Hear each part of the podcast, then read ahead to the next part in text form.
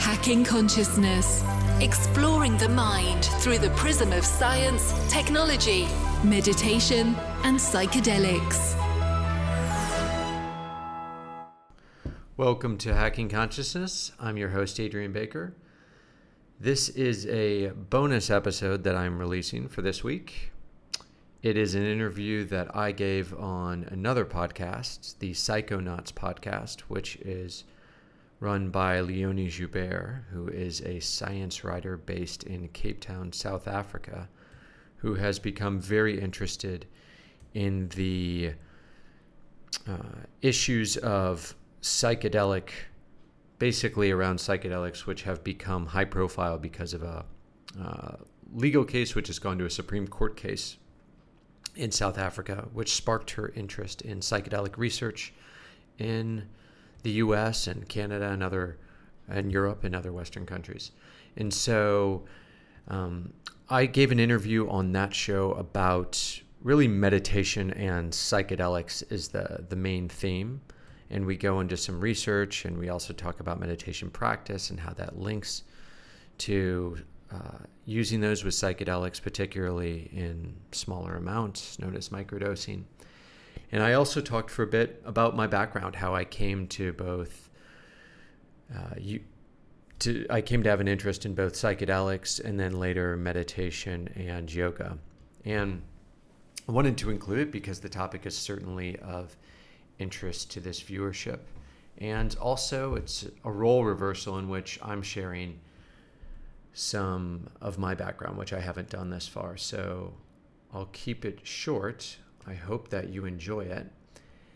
And I'll just say, as usual, if you can please take a few moments if you're enjoying the podcast to rate us on iTunes or the Google Music Store or Stitcher. That is a huge, huge help. Really appreciate it. Sharing the interviews if you're enjoying it or any blog posts with any of your friends or on your social media platform. And finally, if you're really enjoying the show, if you'd consider giving even a small amount, just a dollar an episode on patreon.com, it would really, or even just a dollar to a month, it would really go a long way to help keeping this podcast ad free. So thank you for your support. Thank you for listening. And now my interview with, uh, I should say, Leonie Joubert's interview with me. Um, Adrian Baker, you're a host of a podcast called Hacking Consciousness, and you understand how these three very different practices intersect and shape how we move through and experience the world. I'd like you to introduce yourself, please, and explain to us why hacking consciousness. Sure. Well, first of all, thanks for having me on the show, Leonie. Really appreciate it. Glad to be here. And yeah, so I am originally from the US, though I've kind of lived and traveled all over the world. And uh, I'll say the premise of hacking consciousness first, and then we can kind of get into the backstory. But so the premise of the show is to explore the mind or consciousness through the prism of science, technology, meditation, and psychedelics. And I got the idea for the show because I had the sense that there were a series of conversations happening in different communities, to some extent across these communities, around topics that were related to consciousness and they're coming at different realms. So I'll give you an example. There's increasing interest in meditation in totally secular forms, which you alluded to in the US, I think in Europe and uh, other places generally in the West. And in particular, that's the case in Silicon Valley, where I've spent a little bit of time. Uh, I also definitely was aware of a growing interest in what's called microdosing, taking small amounts of psychedelics to enhance creativity or problem solving. It's not really a surprise for those of us who are familiar with the history of Silicon Valley. Um, people in that community have really always used psychedelics, and Steve Jobs would be a great example, the way he talked openly about that with his biographer. So I, I just had the sense that there were these different kinds of conversations happening. Now, of course, the other would be the growing interest in meditation from the perspective of neuroscience. So modern science has really been able to validate a lot of these claims that people basically from Eastern traditions have been making.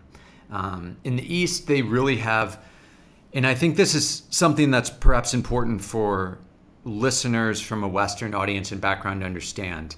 Um, I think in a lot of ways we've been traumatized by our history with religion, at least those of us who don't really subscribe to what was on offer.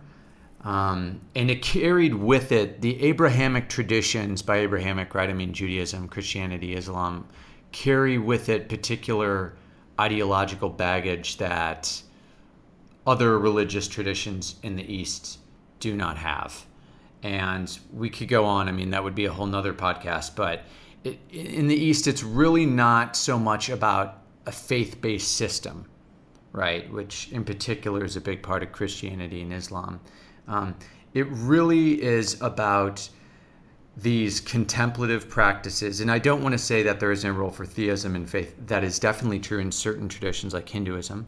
But in certain other Indian religions, Advaita Vedanta, offshoots of Hinduism, Tantra, Buddhism, Taoism, it's really not about a belief system and it is about specific techniques that are ways of exploring and investigating the mind. And though people in that tradition weren't doing double blind clinical trials or have the same technologies that Western science has, um, and it is subjective versus objective forms of knowledge, which we can get into later. It is very much empirical, it's rational. And so that's something that I would underscore for viewers and, excuse me, listeners in the West who are thinking of we had this tradition of dogma until the Enlightenment came along and kind of established rationalism. That that kind of trajectory wasn't the case in the East. They didn't have to push back against that. I mean, their age of reason was way, way before the birth of Christ, right? The Buddha, and even before him. So, um, anyways, I, I'm interested in sort of talking about the ways that wisdom from the East meets, meets West in a modern way and in a way that engages listeners who are perhaps very skeptical of organized religion or even hostile to organized religion. And I'm aware that there's a lot of overlap and interest with the tech community there, but it's really a conversation that's open to anyone, including those, by the way, who may happen to believe in God or, or have a faith. I, I welcome those people as well who are have, interested in having these conversations in a more thoughtful way. Do you want to explain a little bit more about what you mean by consciousness versus the brain. You know, we have this kind of, we have the machinery of the brain, the actual physical structure in our head. But what is consciousness in relation to that? And then how do psychedelics then work with that brain in the similar way that the practice of meditation does? Sure. So let's see where to begin. I'm realizing at some point I probably should give a little bit of my backstory, or else before I get into the psychedelics just to give some context. Yeah, that might be a little bit helpful if you don't mind if I do that first. Um, so I should say so. Let's let's separate it into two separate tracks, roughly. There's my interest in psychedelics, and then my interest in um, yoga, meditation, and Eastern religions. Uh, that latter group of my interest in meditation and, and yoga and contemplative practices is more recent than my interest in psychedelics. That really started when I was about 29 years old. I, frankly, you know, for a lot of my teenage years and even part parts of my 20s, it was really off and on. But I mean, like a lot of 20 year old guys, I, I, wasn't particularly conscious of my health. Um, but you know, even more so, I, I, really was a pretty big partier, and in particular, I, I did drink quite a lot. And I just got to the point where, you know, in a lot of ways, like I just I was abusing my body. I was I was drinking too much alcohol. I was not eating well. Um, all the usual sort of things, and that that puts one into that kind of downward spiral. And I, I kind of got to a point where I hit rock bottom. It wasn't a particular terrible incident, fortunately, but in terms of just my health and where I was physically and mentally, it took um, getting there. And then I moved abroad, and the act of kind of doing that within a couple of months, I'd moved to Thailand at the time, and you know, I basically within two months went from drinking very heavily to totally stopped drinking. I got into yoga. I was very into Buddhism. And that's really put me on a path that I'm still on today. Um, and so that's what really sparked my, my interest in yoga and meditation. And it, it's really only intensified in the last few years. I, I've done several yoga teacher trainings and meditation retreats. And and and just sort of studied religious studies, um, in particular Buddhism, and then more recently a tantric form of Hinduism, sometimes referred to as Kashmir Shaivism, and that's really been a way for helping me to, you know, it made me think of it a little bit when you talked about your running. Um, I think balance is key. Not only it's the balance of chemicals within your body, it's it's also mentally, emotionally. You know, I was into yoga for a while, a few years before I ever really settled on it until I, I got to a point where I'm like, okay, this is my thing. And not that one has to be exclusive with it at all. I do other forms of exercise. But after years of doing some yoga, then some lifting weights, then some swimming, I got to the point where I realized, you know what? There's nothing that I get the most out of overall, not only physically, but mentally and emotionally, that I do from yoga. And this is before I really even had a, a consistency meditation practice, which came later. But I think that sense of balance that you touched on is key. And a really important way to frame this is just and we can put this in sort of Western psychological terms. And for listeners who are interested in sort of investigating this themselves, Daniel Goleman would be the person who I would recommend to them. He's a Harvard psychologist who was into Buddhist meditation for years. And his big thing is he wrote Emotional Intelligence, which made him famous, among other works. But he really puts uh, a lot of the insights of contemplative practices into Western psychological terms. And so he'll talk about it in terms of self awareness, self management, social awareness, and then relationship management. And so when you think about that, those are two buckets of skills, some internal, some external. And this is what yoga and meditation help us to do. They cultivate a sense of attention, right? Which really is about developing self awareness, right? When we keep coming back to not only our breath, but just the sense of awareness. And by awareness, I mean there are different ways to define it non judgmentally observing what's ever happening in the present moment. Well, as you start to develop that, you become very conscious of what you're doing, how you're behaving in certain situations by yourself, with other people. Um, and then you become more self aware, and then you can start to self manage or emotionally regulate yourself a little better. So, a lot of times you'll hear people talk about it's a de- it's about developing the gap between stimulus and response. So, in other words, we have something happen to us, someone says something unpleasant to us, then there's a brief moment where instead of just reacting to it, we can pause and think how to choose to do so more skillfully. And that really is what yoga and meditation and any other contemplative practice is all about. Um, I think it's very funny when people say, and I hear people say this, well, I can't, I can't uh, meditate because I'm that's against my religion. I'm Muslim, or I can't meditate because I'm atheist. Um, tell me what's religious about observing your breath. I mean, there's nothing. Or, or if you were Muslim, you could meditate on Muhammad, right? It depends what the object of your, med- or Christian on Christ. It depends what the object of your meditation is. And so I really think about it as a tool set for developing emotional intelligence, which can help you to be a more self aware, happy, productive person, both for your own happiness as well as for those around you. So, how do psychedelics then come into this? Oh, sure. So, you know, I was I was really drawn to doing psychedelics. I was absolutely fascinated when I first heard about the idea, and I can't remember where I first heard about it, but I know the time. It was early in eighth grade. So I was probably, I was a year old for my grade, so I was probably 13 years old. You know, I was a precocious young man.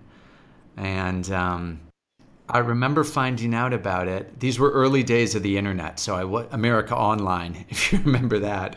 So I was able to log in and do some and search a bit online. But it was really when one of my teachers, when I told him about my interest, I obviously felt comfortable doing so. And he suggested that I read The Doors of Perception by Aldous Huxley. And that really changed my life. Um, I did not, I should note, I did not do psychedelics for probably another year and a half later. And I would recommend anyone who has the interest to really take your time and do research for a long time before you actually do it. Don't just do it on a whim. But yeah, I, I just, I was drawn to it. You know, I'm a very intellectually curious person. And I think the idea that you could just enter this other portal, this other world, was fascinating to me. And basically, I did it a year later. I was a freshman in high school. So let's see, I must have been a little older than that in eighth grade. I was wrong because I, I think I was probably just turning 16 when I first did it. Yeah, I tried mushrooms and LSD that year. And then I would say from that time forward, really, you know, up until the present, I would say, you know, psychedelics have always been something that I've done. They've really been something that I've maybe done a handful of times a year, maybe three to five times, something like that. So, you know, it's not something that I ever would even think about doing, like, oh, Friday nights rolled around, let's do some mushrooms. It's just not that kind of thing for anyone who who has done that. They know that. But it really is a way of exploring your consciousness and to kind of to, to say some practical things and we can unpack later what consciousness is because that's a big term but what i really have gotten out of it is it's given me it always gives me a profound sense of perspective on myself on life um, I'm often left feeling with a deep sense of gratitude, a lot of times for the relationships of the people in my life, for all the ways in which I feel just very blessed in a secular sense for um, what a great life I have. And it's really, it depends totally on the trip. So it could be a low level, it could be that's what I'm taking away from it a bigger dose, you know, where you have that experience of ego dissolution, where it really dissolves that sense of self, that is something that is very powerful. And I think even though I had no interest in religion or spirituality in my teenage years when I was doing this, it opened me up to it later on because it gave me a very deep sense that everything in this universe is interconnected. And not like this is going to be hard to imagine for people maybe who haven't had this experience, but not, I don't mean that when I was on it, I had the thought everything in the universe is interconnected. Like I just felt that deep in the core of my being. It was, it was an intuition that was almost beyond language or beyond thought. Like I just felt it without articulating it even to myself in the form of thought. And so it really laid the foundation for that early on. And, and this is what we know about the power of psychedelics, and this is the connection with meditation, is that sense of ego dissolution, that dissolving the sense of self, that reason for using psychedelics as a tool to dissolve the ego as a way to really explore what the self is. That is something that psychedelics does. That is what meditation does. And we not only know this from many, many accounts of different people who are both adept in meditation and psychedelics. But now we have scientific studies affirming that, and we're beginning to know why in terms of the brain. So, Dr. Roland Griffith of Johns Hopkins University has done a large study in terms of psychedelics and mystical experiences. He's done different studies. Sometimes the people will have no experience whatsoever with psychedelics and might not have any particular religious background. Sometimes he'll pick people who are very advanced meditators and don't have little to no prior experience. And he's giving them psilocybin, which is what's in psychoactive ingredient in mushrooms. And the results are astonishing. You know, overwhelmingly, people tend to cite it as one of the most significant experiences of their life. Um, and we also know from the research of people like Dr. Robin Carhart Harris out of Imperial College in London who's a neuroscientist, exactly kind of why and how psychedelics do this. So, both psychedelics and meditation, and Robin Carhart Harris is just focusing on psychedelics, to be fair. I'm just cross referencing other research I know with respect to meditation.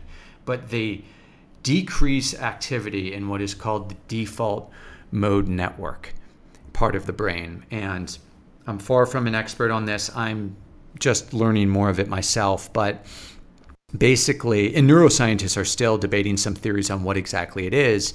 But what we do seem to know is that, as the name implies, default, it, this is sort of our default mode of thinking, and it is a self referential aspect of the brain. So, in other words, when we are constantly sort of thinking, um, about thoughts pertaining to ourselves, uh, regrets we have about the past, worries we have about the future. This activity is very high in the default mode network.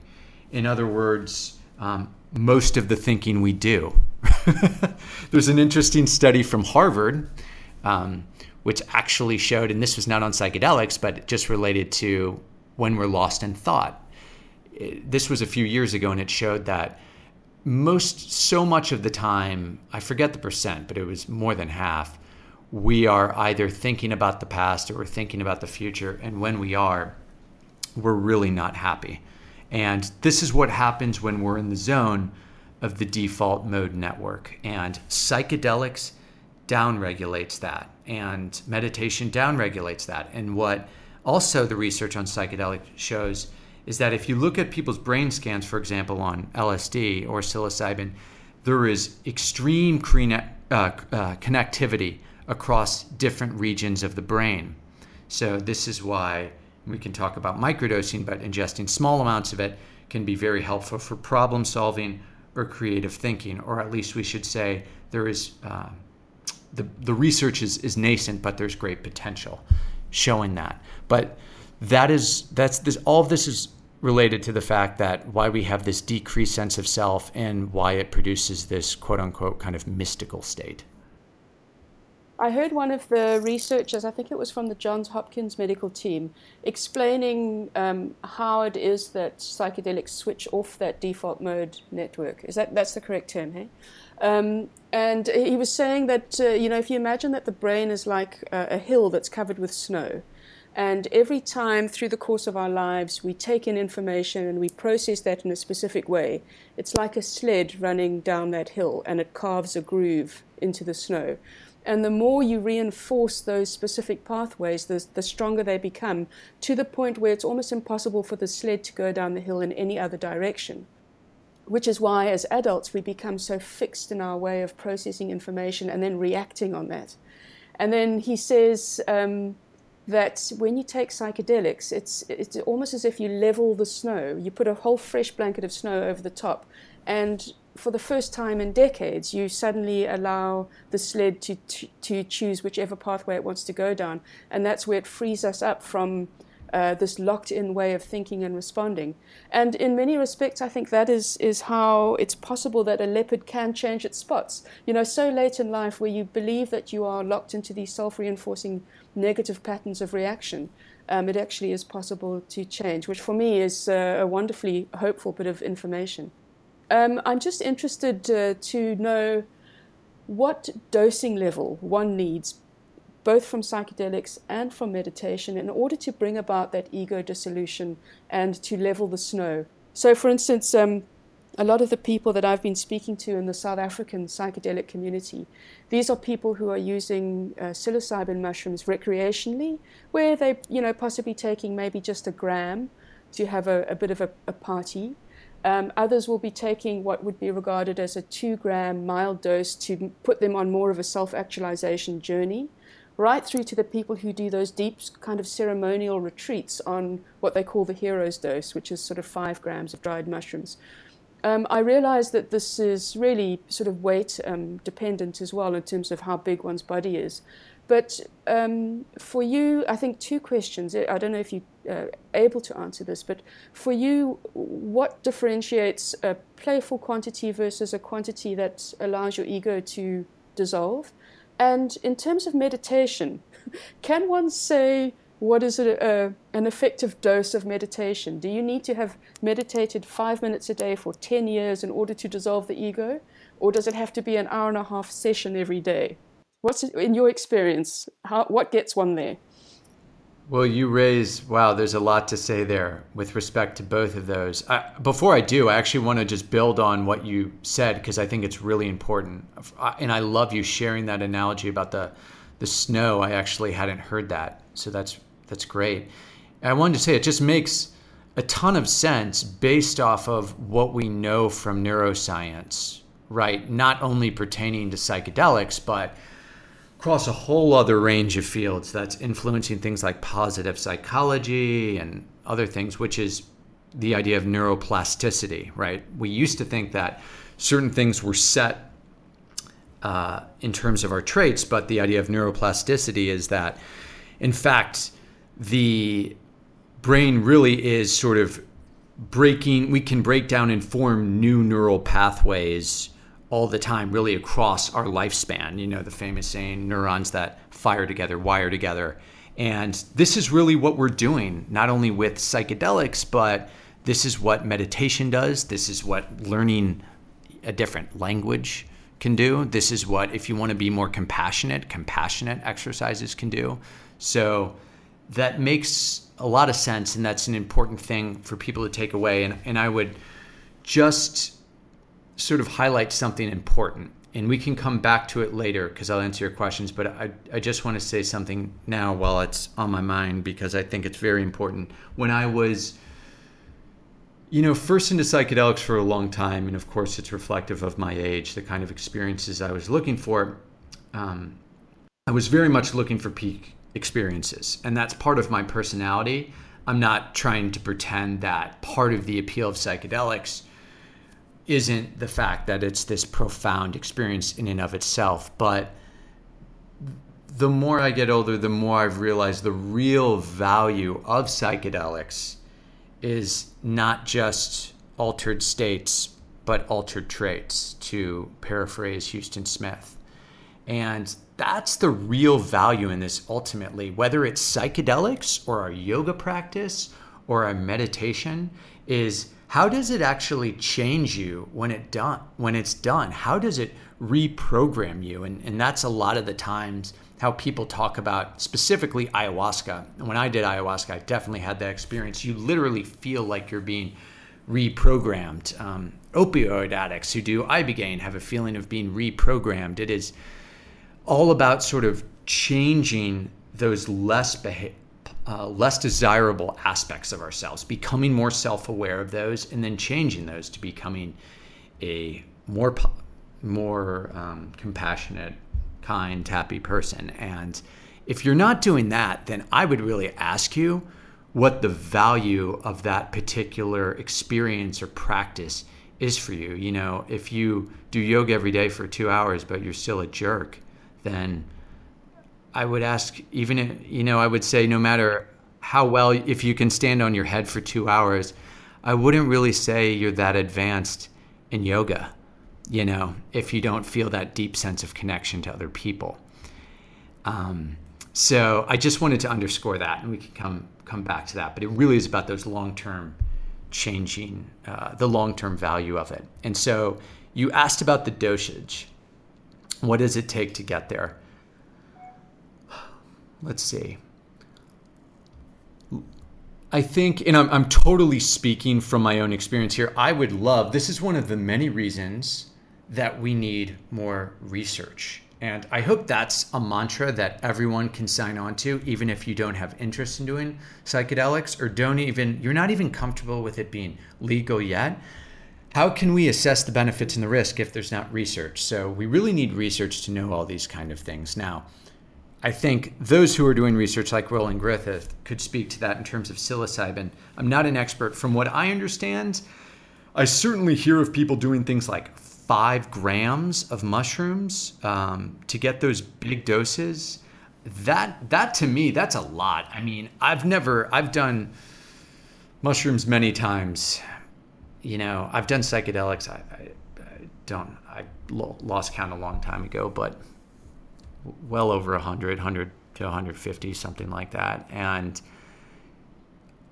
i mean i've never done more than an eighth of mushrooms, 3.5 grams. And I've definitely had that experience on mushrooms. So that would be my own experience.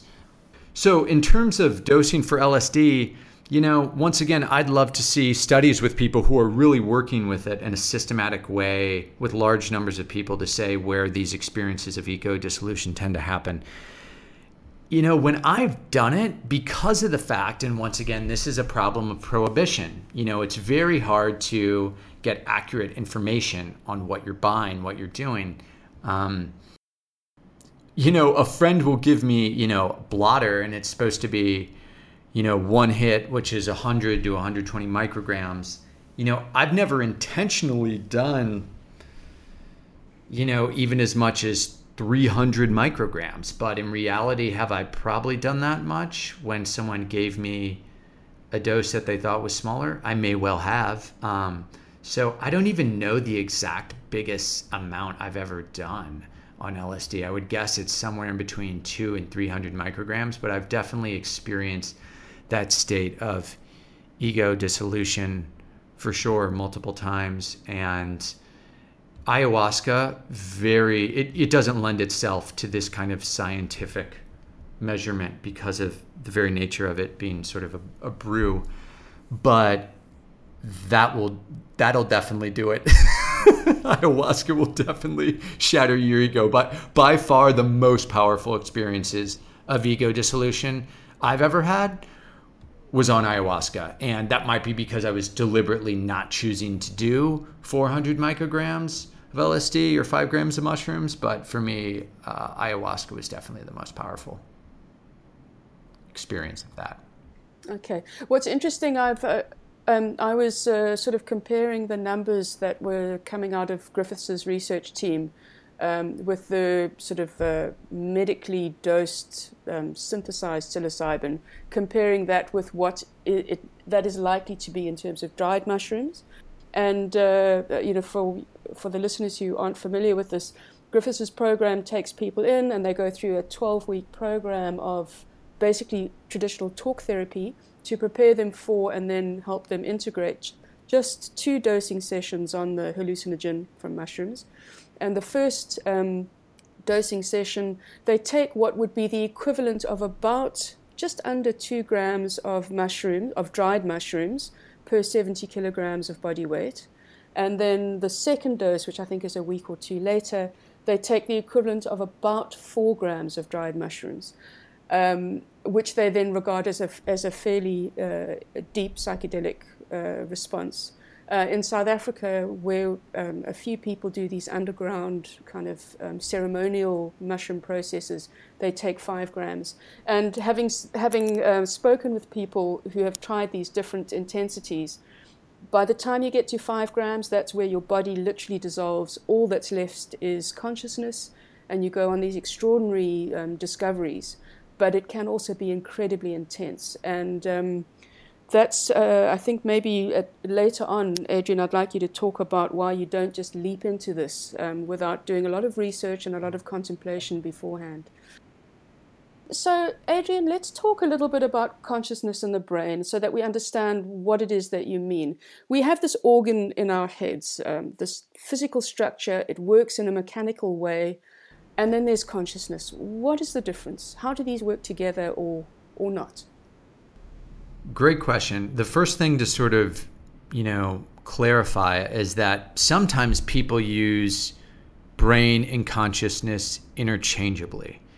And that's the one thing I would say is that we just need to separate those two terms. Um, the brain, we obviously know what that is, we don't need to define it. Consciousness is there is in, in, let's just say let me just say the what consciousness is is very much debated still among people who are really having thoughtful active discussions in this field whether they're a neuroscientist or a philosopher or psychologist. But generally speaking when we refer to consciousness it's kind of this sense that when we wake up that the lights go on right? And then as we move about the day we are we're in here, and in here is generally located somewhere in the head behind the eyes, looking out at everything that's happening out there. So, in meditation, for example, people use the term consciousness and awareness interchangeably, right? So, when you think about it, nothing really happens as far as you know it outside of the field of your own awareness or consciousness, because by definition, you can't know that, right? So, that's what consciousness really refers to. It's this subjective experience of what it's like to be you, right? Whoever you is. And you the notion of what we develop over time is this sense of a personality, right? And it's really interesting actually. The root of the word the the root of the word personality comes from persona, which in Latin means a mask, and when you think about it that way, this is kind of what we wear. This is what we do. We wear masks in different situations, depending on who we're supposed to interact with and how. And we have all of these roles, all of these different layers of our ego, and we identify with them, just as we identify with the thoughts that come up, like, oh, I'm angry now, or I'm sad, or I'm happy, as opposed to recognizing that thoughts, emotions are simply things that arise and fall within the field of your awareness. And you don't actually have to latch on to every different one of those thoughts and emotions that come up. And when you study, the more we know about neuroscience and the way the brain works, it's actually pretty clear that we don't have nearly as much control as we think. Do, we we have the feeling we're quite positive that we think a thought like I intend to do this and then it happens. But a lot of the research in this area shows that in fact what more happens is thoughts come up and then we recognize them and we really don't have much control over that. And an extreme example would be and I think we've all had this experience. Have you ever just had a thought pop into your head and you think, God, where did that come from? Like, that wasn't me. I would never hmm. think that. That's a terrible thought or that's a terrible thing to do. And this is just illustrative of, you know, the subjectiveness of what consciousness is. And clearly, the brain has a lot to do with consciousness. No one's trying to say that. But on a very basic level, we can't experience consciousness without the rest of our body. So, for example, you know, without the rest of your organs delivering in your heart and your circulatory system delivering blood to your brain, you wouldn't be conscious, not for very long, right? And we could go on and on down that line, and I'm sure a neuroscientist could give a much more sophisticated explanation, but it's just this basic idea that everything is interconnected. The mind is the brain is not separate from the rest of the body, which is sort of a, a popular idea that dates back in Western philosophy, at least to Descartes. And it's really acknowledging that consciousness is something that is this subjective experience and about which we do not know much. Um, it's interesting, there is such a large growing field of what is now being called nutritional psychiatry in the recognition that uh, what goes on in your gut, that basically your gut is an extension of your, of your brain in a way, and that um, the, the bacteria you have in your gut has a huge impact on your mood and your experience of the world um, which again shows that, that, as you said, this brain is not an isolated cloud floating above everything attached by a few little tethers. Um, also, I'm interested at the idea that um, Stan Grof, who did a lot of the early, early research into the use of psychedelics and consciousness, you know, he spoke about how we have different ways of trying to access our unconscious. Now, again, this is an area that I don't know terribly much about, but I was interested where he said that uh, you know, earlier you, you spoke about when you wake up in the morning, this idea that the lights come on. Um, but when we're asleep, there's still stuff going on as well. And um, the unconscious is a place where we often sort of bury a lot of stuff. And uh, Grof said that the dream state is one way of accessing your unconscious. But when you return from a dream state, you, it, you come back with very flimsy material because so much of, uh, you forget so much of your dreams. Um, and then he, he said, but psychedelics seem to be a fast track right down there into the basement. So you can go straight down there, have a look what's going on, and come back with some useful material. Adrian, let's talk a little bit about microdosing and how that can complement meditation. Uh, in your experience, as well as through your own sort of desktop research, can you flesh that out for us a bit? Sure. Well, let's just define for our listeners what microdosing is.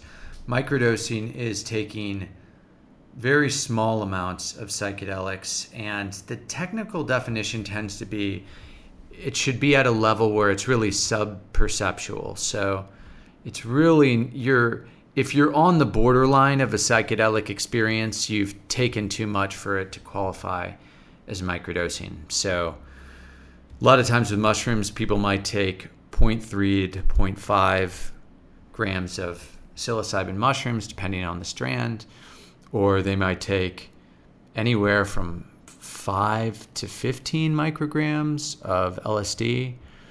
When I have done microdosing, I have done a little bit more in the realm of 20 to 25, um, which is what something Neal Goldsmith, who's an LSD researcher, calls a museum dose, which is kind of funny. So you are kind of borderline there. But I've actually found that in this state, I have been able to work very productively. And it's really about that balance for you where you are still the the effects of the plant or the drug isn't so strong that you're starting to kind of lose your focus and a psychedelic experience is unfolding and you just got to play around with that boundary till you figure out what that is for you but what really inspired interest in this field is a researcher named Jim Fadiman, who was, and there were others at the time, but you know, Jim, this is back in the 60s, but Jim was the last one to do a microdosing uh, scientific research before it was outlawed in the United States. I believe it was 1966, and he gave people pretty high doses, actually. I think it was more like even uh, 50 micrograms of LSD, or he gave people of the equivalent for mescaline of it might have even worked out to about double that, uh, the equivalent of that. Um, but they would also sit around for several hours before, I think it was about three hours, and have a bit of a just sort of enjoy the effects of the drug. And then when it had worn off after a few hours or subsided a bit, they would then have particular creative problems in their own field to work on. So some of them were engineers or architects. And while the data sample was small, the results were very encouraging. Um, most of the people overwhelmingly found that it was very helpful for them in terms of coming up with sort of break, break um, a breakthrough in the way that they thought about a problem or a design. And unfortunately, it became illegal so people couldn't research it more. But people have been doing this a lot in Silicon Valley for years, despite the fact that it was illegal. And there's been an upsurge in interest in this recently. For example, people who develop who write code find that it, it really helps them to kind of connect the dots and think more creatively when they're programming. And so that's really the idea of microdosing is that it can enhance smaller amounts can actually enhance creativity or problem solving. And so I chose to experiment with this over a period of a few months and I certainly found that it was the case. Um, I would say a couple things about it. One, I've always had ADHD. I took ADHD medication from the time I was young. I, by young, I mean I was diagnosed when I was seven. I got on it about 15. I was often on it and throughout my 20s, all the way up into my early 30s. It helped me focus, but it's got a lot of side effects. I haven't been on it for years. And I found that being or doing microdosing, I was able to hyper focus in a way that I haven't experienced since being on that medication. And it also did not have the side effects of being on Adderall, which really is a not great feeling of being on amphetamines. Um, and the other thing I definitely felt was it's certainly I felt like I was definitely able to kind of connect the dots between different ideas. Uh, I felt that when I wrote, that it was a wonderful kind of catalyst for creative writing. There were occasions when I took, and this could have been anywhere from 20 to a bit higher, like 40 to 50 micrograms, um, where I, I definitely felt insight into things in my personal life. I just kind of saw the connections between a few different threads and how to address them and how to move forward forward with them. And then later on, that later that day or the next day or later that week, I was able to do so. So that's the test, right? Is do you carry it off the mat, the altered traits, not just the altered states? Does it actually have an impact? And I was able to find uh, that it was helpful.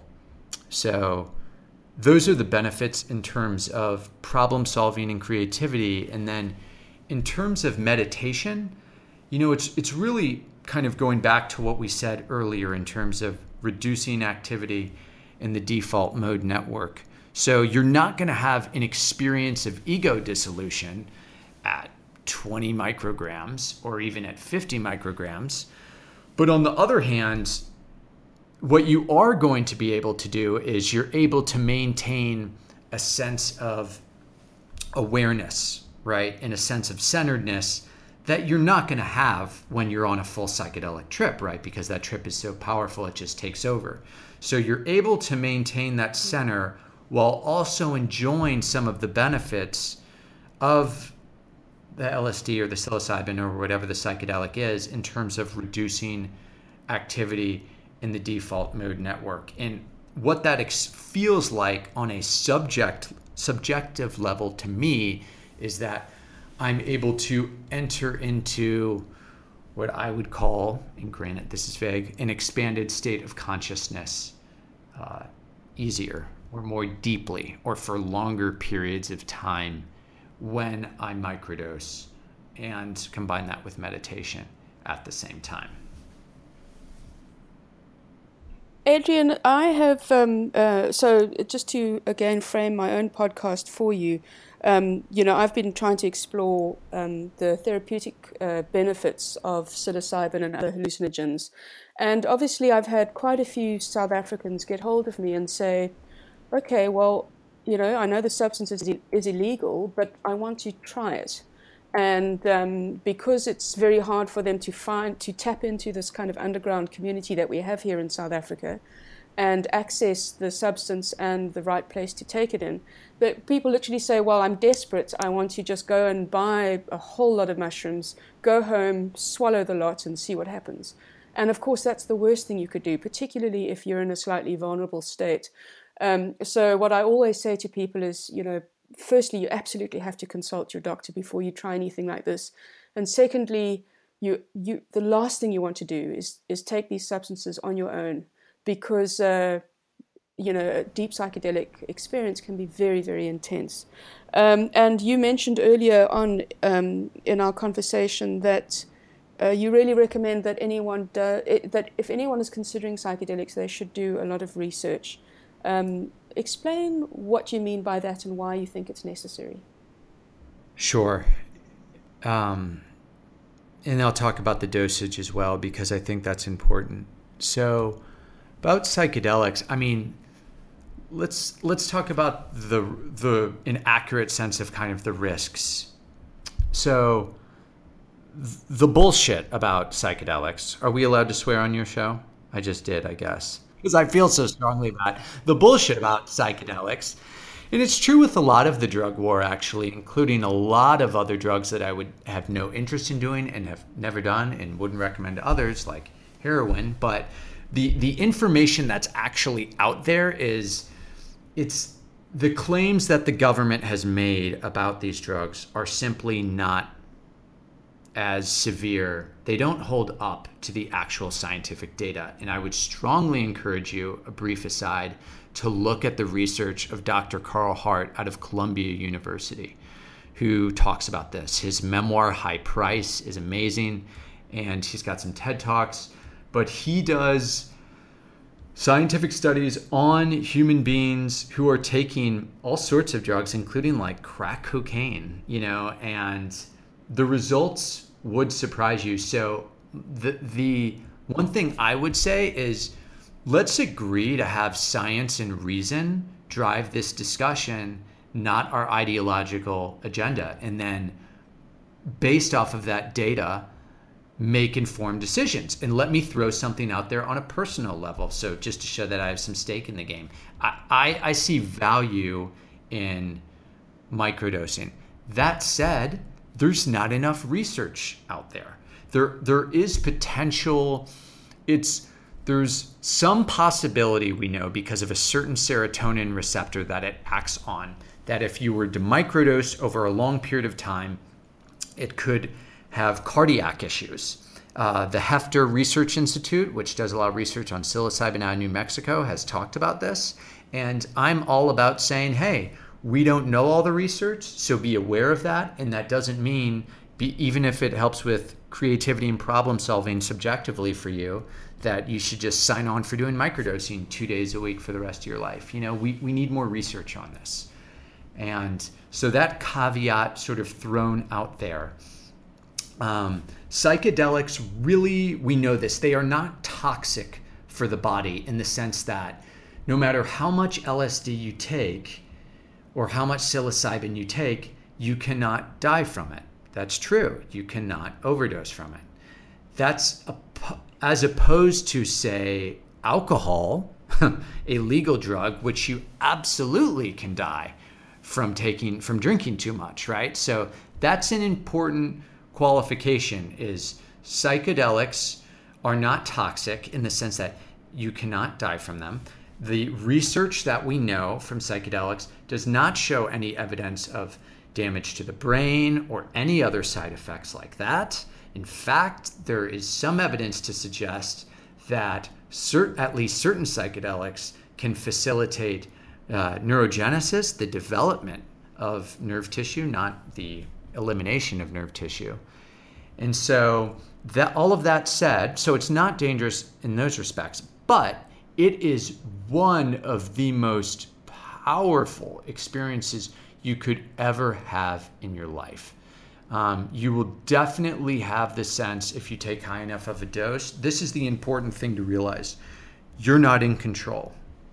And I would argue that's actually one of the, the powerful takeaways and benefits of doing psychedelics is it's all related to ego death, right? Like you are not this universe doesn't revolve around you. You are not in control nearly as much as you think. It gives you a sense of humility, it gives you a sense of interconnectedness, but it can be very destabilizing and you will not be in control while you're on this uh, drug and or plant whichever you want to call it depending on what you're using but i mean i have absolutely had experiences where you know, it took me to the absolute edge of my psyche. Um, it took me, it felt like to the edge of the universe. Like beyond anything that one could imagine if they had never done something like this before. And so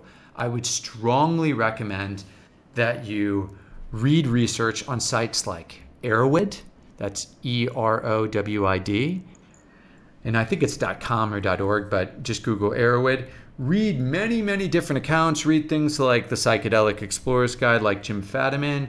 Um, you read read research of people like Roland Griffith, right at Johns Hopkins, who are doing these um, these experiments with psychedelics in a controlled setting and we know what works and what doesn't work so here's the thing about having a bad trip quote unquote um, number one i would say first of all you shouldn't be taking psychedelics by yourself especially your first time but probably maybe ever but certainly for a very long time.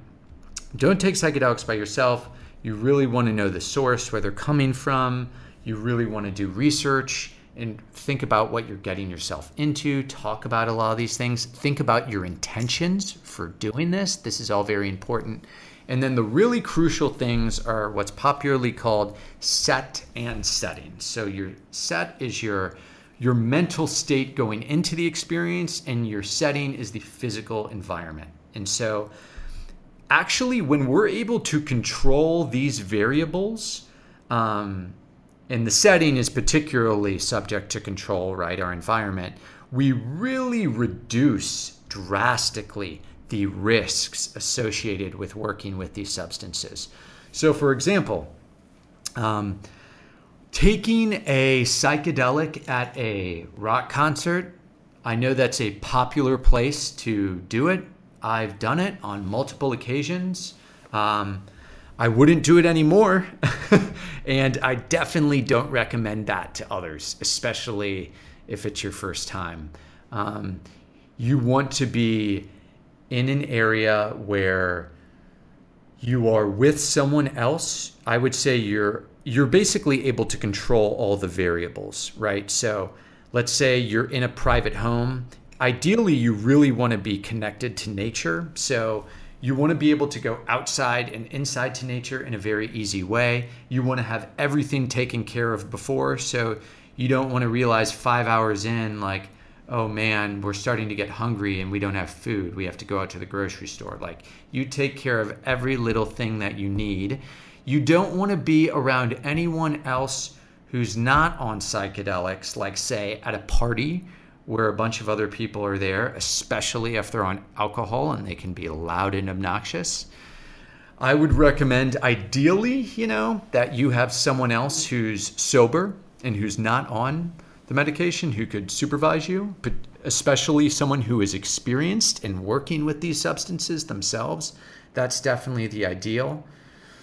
And so you really want to pay attention to all of these factors and you want to do research on the dosage, I would recommend starting out that you really start out with a lower dose and be okay with the fact that like you're not going to go to outer space your first time and that's okay like eating you can do a microdose or you can even eat like if you're really wanting a full on trip eating a gram of mushrooms, which depending on your weight and height, maybe that could do it for you. To me, that would be a very light buzz. That would not be a trip, but maybe you want to just have that light buzz your first time just to kind of feel your way into it and realize, oh my God, okay, this is, you know, not going to kill me. I realize what it feels like coming on, right?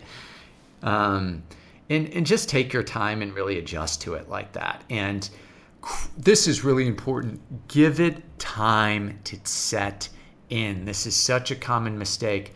People eat it 20 minutes later, 30 minutes later, 45 minutes later, they think, well, I'm not feeling anything. I'm going to eat the rest of them or I'm going to eat more. That is such a common story. I did it my first time. I ate half a bag of mushrooms.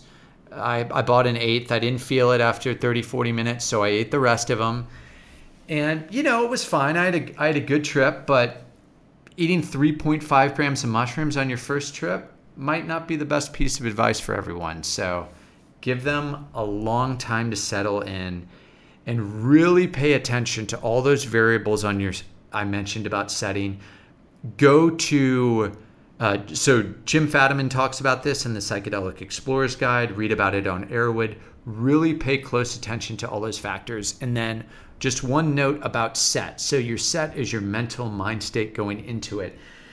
You need to be in a healthy state of mind, right? So if you were really looking forward to doing this and you'd been planning it for weeks, but then you had this horrible argument with your wife and it's really upset you and you're trying to put it in the back of your mind because and you think it's not going to bother you, but you know, really it is. It's there.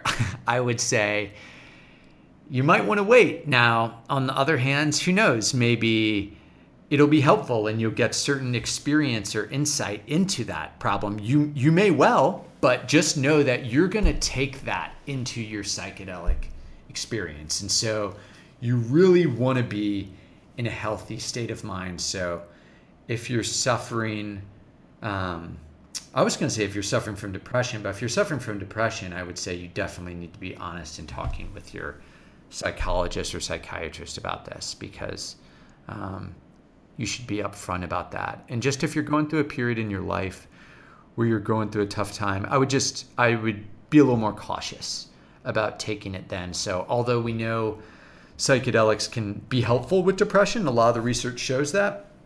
If you're not going to do that in consultation with your therapist, I would really maybe only think about microdosing a small amount before you just jump into a big psychedelic trip because you are going to bring your mental state into that experience with you.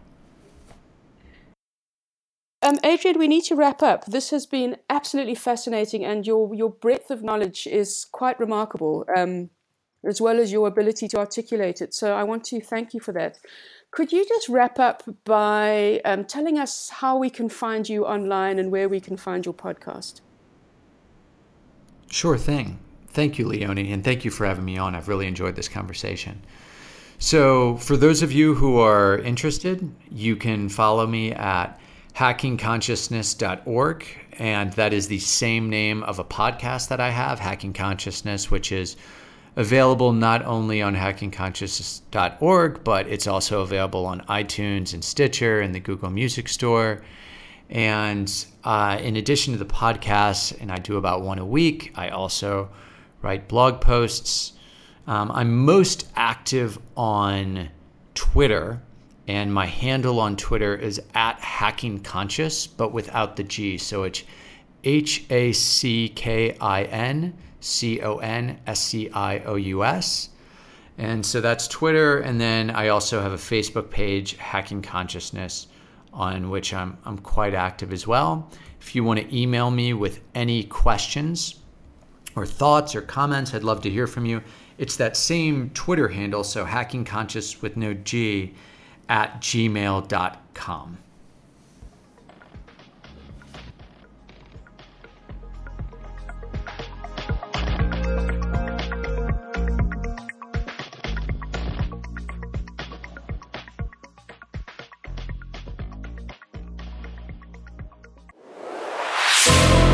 Your continued support makes future episodes possible.